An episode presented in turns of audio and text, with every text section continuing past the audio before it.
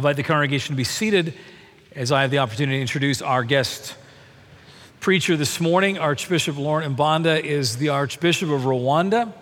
Uh, he is the primate and Archbishop of Rwanda. He is a friend and partner in the gospel now with Christ Church through our work that we're beginning there. And he is a brother in Christ. I've stayed in his home, and his lovely wife, Chantal, and him have such a spirit of hospitality. I can't wait to show all of you in time the hospitality of Rwanda. Archbishop Mbanda was for 18 years the vice president of Compassion International for Africa. In 2010, he was elected as the bishop of Shyira Diocese in Rwanda, and in 2018 was elected as archbishop and primate of Rwanda, representing more than 1.2 million Anglicans on a Sunday morning. He is the vice chairman of the GAFCON movement and has written on the genocide and his own autobiography, Barefoot to Bishop, which is available in our bookstore, and I'll tell you, is worth the read. He's been married to Chantal for 35 years. They have three children. They have 28 adopted children.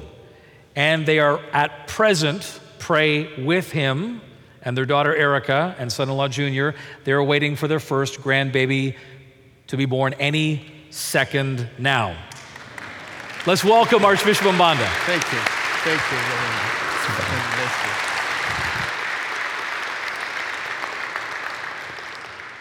Thank you very much for that warm welcome. Now, before I go too far, I wanted to say two things. One, I wanted to thank you for sending your uh, priest, the rector, and also John and Jeff to visit us and to be with us in Rwanda. We had the great joy of hosting them. It was a wonderful fellowship, and I wanted to thank you. Second, I wanted to thank you for this last Monday. Last Monday was a taste of heaven in this church. The worship was amazing. I also wanted to thank you for your contribution and for your service to the conference. I saw so many people with t shirts that showed this church, and these people went out of their way to serve and to love on people and to encourage them. It was amazing. So, helping me and joining me to give a hand of a clap to all that served that last Sunday. Thank you very much. Thank you for your service. Thank you for what God enabled you to do. The worship team, it was amazing. Come to Rwanda, and we will, uh, we will love to, to have you there someday. It is a joy to be here this morning. I bring you greetings from my wife Chantal and daughter Erica. They are in Colorado Springs, Colorado. That's where Erica was born. That's where she wanted her baby to be born. And we thank God for that. We are waiting any minute and I'm realizing how impatient I am. One, because I want, I'll be returning to Africa and I want to make sure that the baby is here before I return. Second, it's just that I want to hold that grandbaby in my hands. People tell me that it transforms your life, and I'm looking forward to my life being transformed. So, those who have been there, um, pray for me I don't know how I behave, but God will help me. This morning, I wanted to share from the book of Nehemiah. And um, when God puts a concern on your heart, when God puts a burden on your heart, follow your heart. Nehemiah was a great man of God, a man with a lot of qualities a man with experience, a cupbearer. A cupbearer who was also a visionary, who was trustworthy, who was a man of prayer. He prayed for four months while waiting for God's response. He was hardworking, and many people would perceive him as a good project manager because he managed the rebuilding of the walls for about 52 days and completed that. He was an honest man.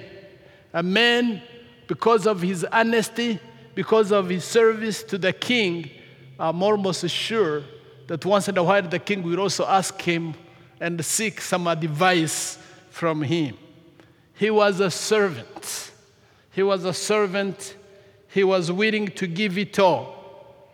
And he could be trusted because the king, they say, though he was a cupbearer, he was there to protect the king so that there is nothing wrong that will go into his food or into his wine. And so he was a very trusted person. He was a person who was moved by a burden, a burden that came because he sought to understand the situation of his people, the situation of his country. And as people shared with him what was going on, remember he was, he was a refugee also. As people were sharing about the status of his people, Nehemiah listened carefully. And as he listened carefully to the situation of the people, to the situation of the city, first he sat down and wept. He cried for his people. He cried for his country. He cried for his city. And as he cried, he also fasted for a long time and he prayed to the Lord. In his prayer to the Lord, he was confessing his sins. He was confessing the sins of his, his relatives, of his family, of, of the whole tribe of, of, of Jews. He was pleading with God to listen to him and to listen to his plea, to his cry. And he was just seeking, Lord, what can be done? I love Nehemiah. He reminds a lot of the journey that I've taken. I remember when I was seated in Colorado Springs for about 18 years and knowing what was happening in Rwanda, in a country that lost a million people in 100 days. I also remember when I went to Rwanda as a relief manager and trying to rescue and to save people, trying to attend to the needs of children who were running behind the fighting lines. And then after a while, I would come to what they called R&R, rest and relaxation. And I would come back to Colorado Springs where I was living at that time. I lived in the state for about 22 years. And as I came back to Colorado Springs, my heart would be longing and I would be thinking about the situation I left. I would be thinking about the people who are laboring to reconstruct that country of Rwanda, a country that has risen from the ashes of the genocide a country today that is probably a mother country in East Africa or in Africa as a whole. A country today that is the most secure country of Africa. A country today that is the best country of doing business in. A country where the church is thriving. A country where people have reconciled and are continuing to reconcile and are living together and forgiveness is a key. One widow was asked, and they, she was asked, Why do you forgive? Why did you reconcile with these people that have killed your husband? And she said, Everything was taken away from me, everything was destroyed. The only thing I left I, I, is left with, with me that I have control over, that I can give, is only forgiveness. I don't know you can imagine what that is. It's very, very powerful. I'm also reminded in this book of Nehemiah how God challenged him and showed him the situation of his country. I felt the same when I was seated in Colorado Springs. And one time, for the first time, I took my family to Rwanda. You will read in the book with my wife and three children. We went to Rwanda, and while there, we were so impressed with what was going on in the country. We were so impressed with the changes that were going on. And we sat down one evening and we prayed and we said, Lord, what do you want us to do? Because we were heavily burdened by the desire of wanting to be part of the reconstruction of our country in Rwanda. And I remember that evening in a hotel in Kigali that I sent an email to my boss, the president of Compassion, and I said, When I come back, I want to talk to you as my brother in the Lord, but I also want to talk to you as my boss. And he sent a message to me and he said, I don't like where this is going. And as I got back to Colorado Springs, I sought time with him, and he would not give me the time. And there used to be what we call the chapel for the executives. And in the chapel for the executives, I wrote a nice resignation letter. And I really uh, put in all my heart, and I read it in the chapel rather than giving a sermon. And everybody was in tears. And everybody was saying, Why are you going back in that country? where it is not safe? Why are you uprooting your children and taking them to the country that is not stable? Your children born in America, in high school in America, the other one in elementary school. Where will they go to school? But deep down, seated in my heart, was this concern, was this desire to be part of the reconstruction of the country of Rwanda that was in 2004. And I can understand Nehemiah when he sat down and wept. I can understand him when he was said before the king. I can understand him when he confessed the sins of his people. I can understand him when he looked sad and the king looked at him in the presence of, of, of the king and the king looked at him and he said i've never seen you as sad as you are. And nehemiah said why can't i be sad? I'm sad because of my country. I'm sad because of the wars of jerusalem. And he was confronted by his show of the face that was sad. Nehemiah was honest he was open. He told the king what was troubling him. He told the king what his challenge was. And at that moment, and the king looked at him and, and, and he said to Nehemiah, So, what do you want me to do? I don't know if you have been in that situation when someone looks in the face and they say, What can I do for you? Not the American, What can I do for you? Do you know the American, What can I do for you? If you, are an, if you are a foreigner coming into this country, as a student as I was, and you go to them and someone say, What can I do for you? Sometimes it doesn't mean much. It's another way of saying, How are you doing? And some of the internationals will actually come and say, Yeah, you want to do something for me? Here is the shopping list. It doesn't mean that way sometimes. But Nehemiah listened to the king and he listened carefully. And maybe he took that little time of praying, you know, those short prayers of, Help me, Lord. Have you ever done those kind of prayers? Help me, Lord. Give me the right words. What can I say at this moment? This is my moment. I'm in front of the king. He's asking me what I can do.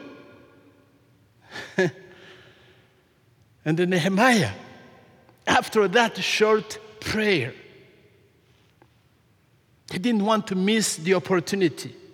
He didn't want to miss that curious moment in verse 4.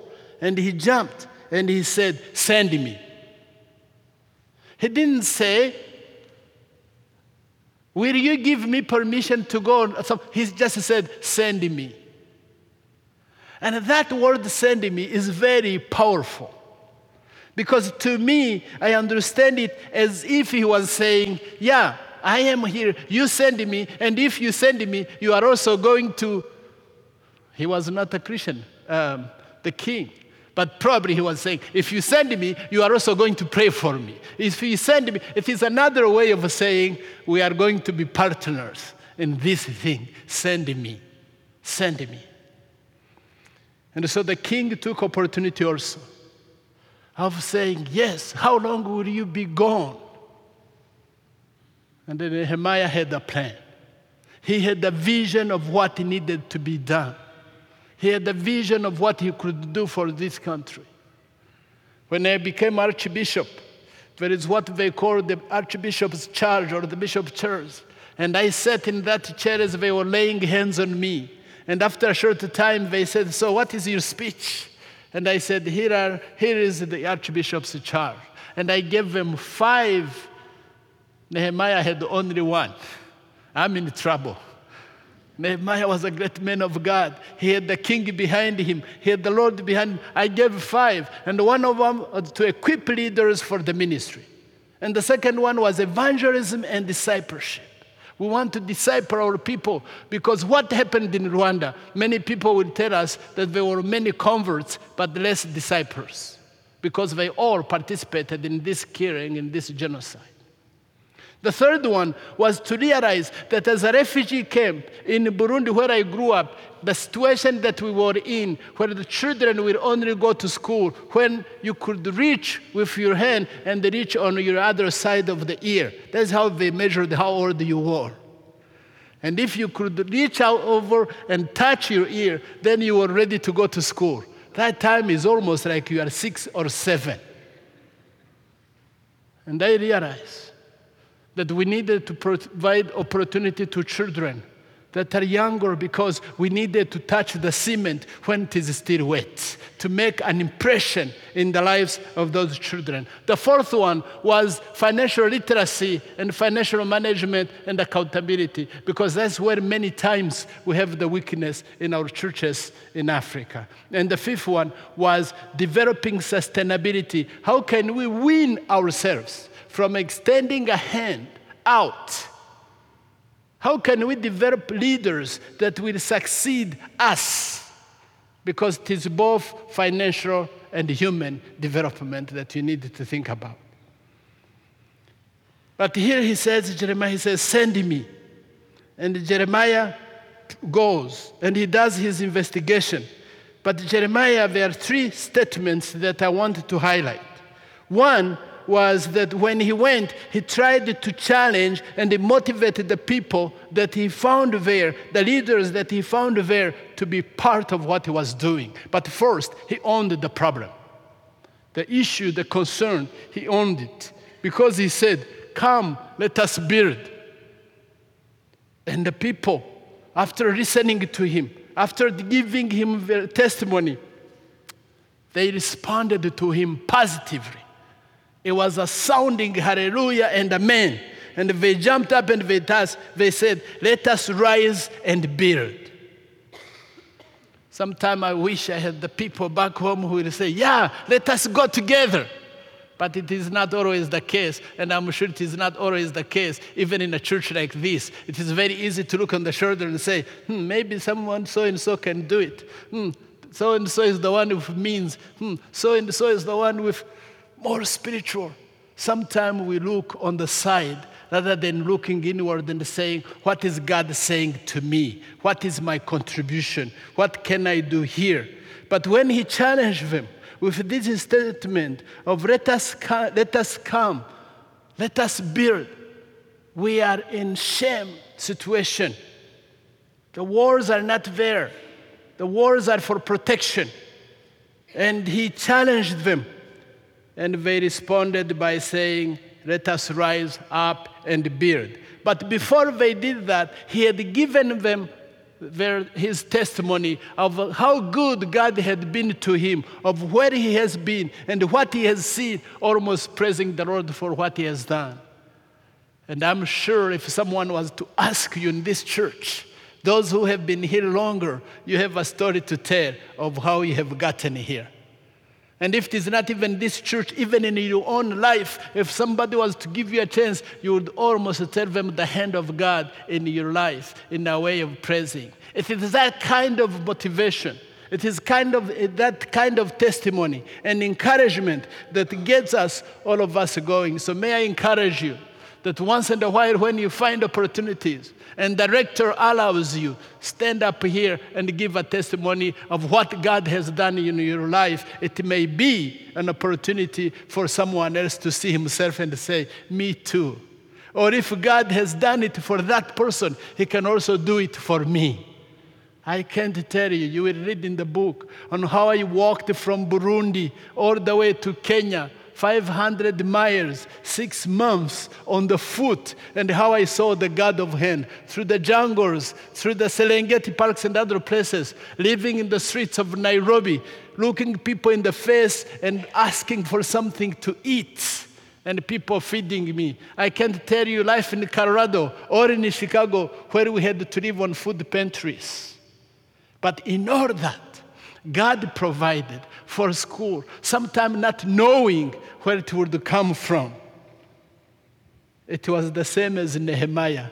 I don't think Nehemiah expected the king was going to give the letters so that he can travel freely. I don't think he was expecting him to give, to, to, to give the, the security to him. I don't think he was expecting to give him the timber to help build the walls of Jerusalem and of his own house. But by God's grace, he had prayed and God answered and God used the unexpected. Sometimes God uses the unexpected. Some God Sometimes God provides through means that you didn't expect.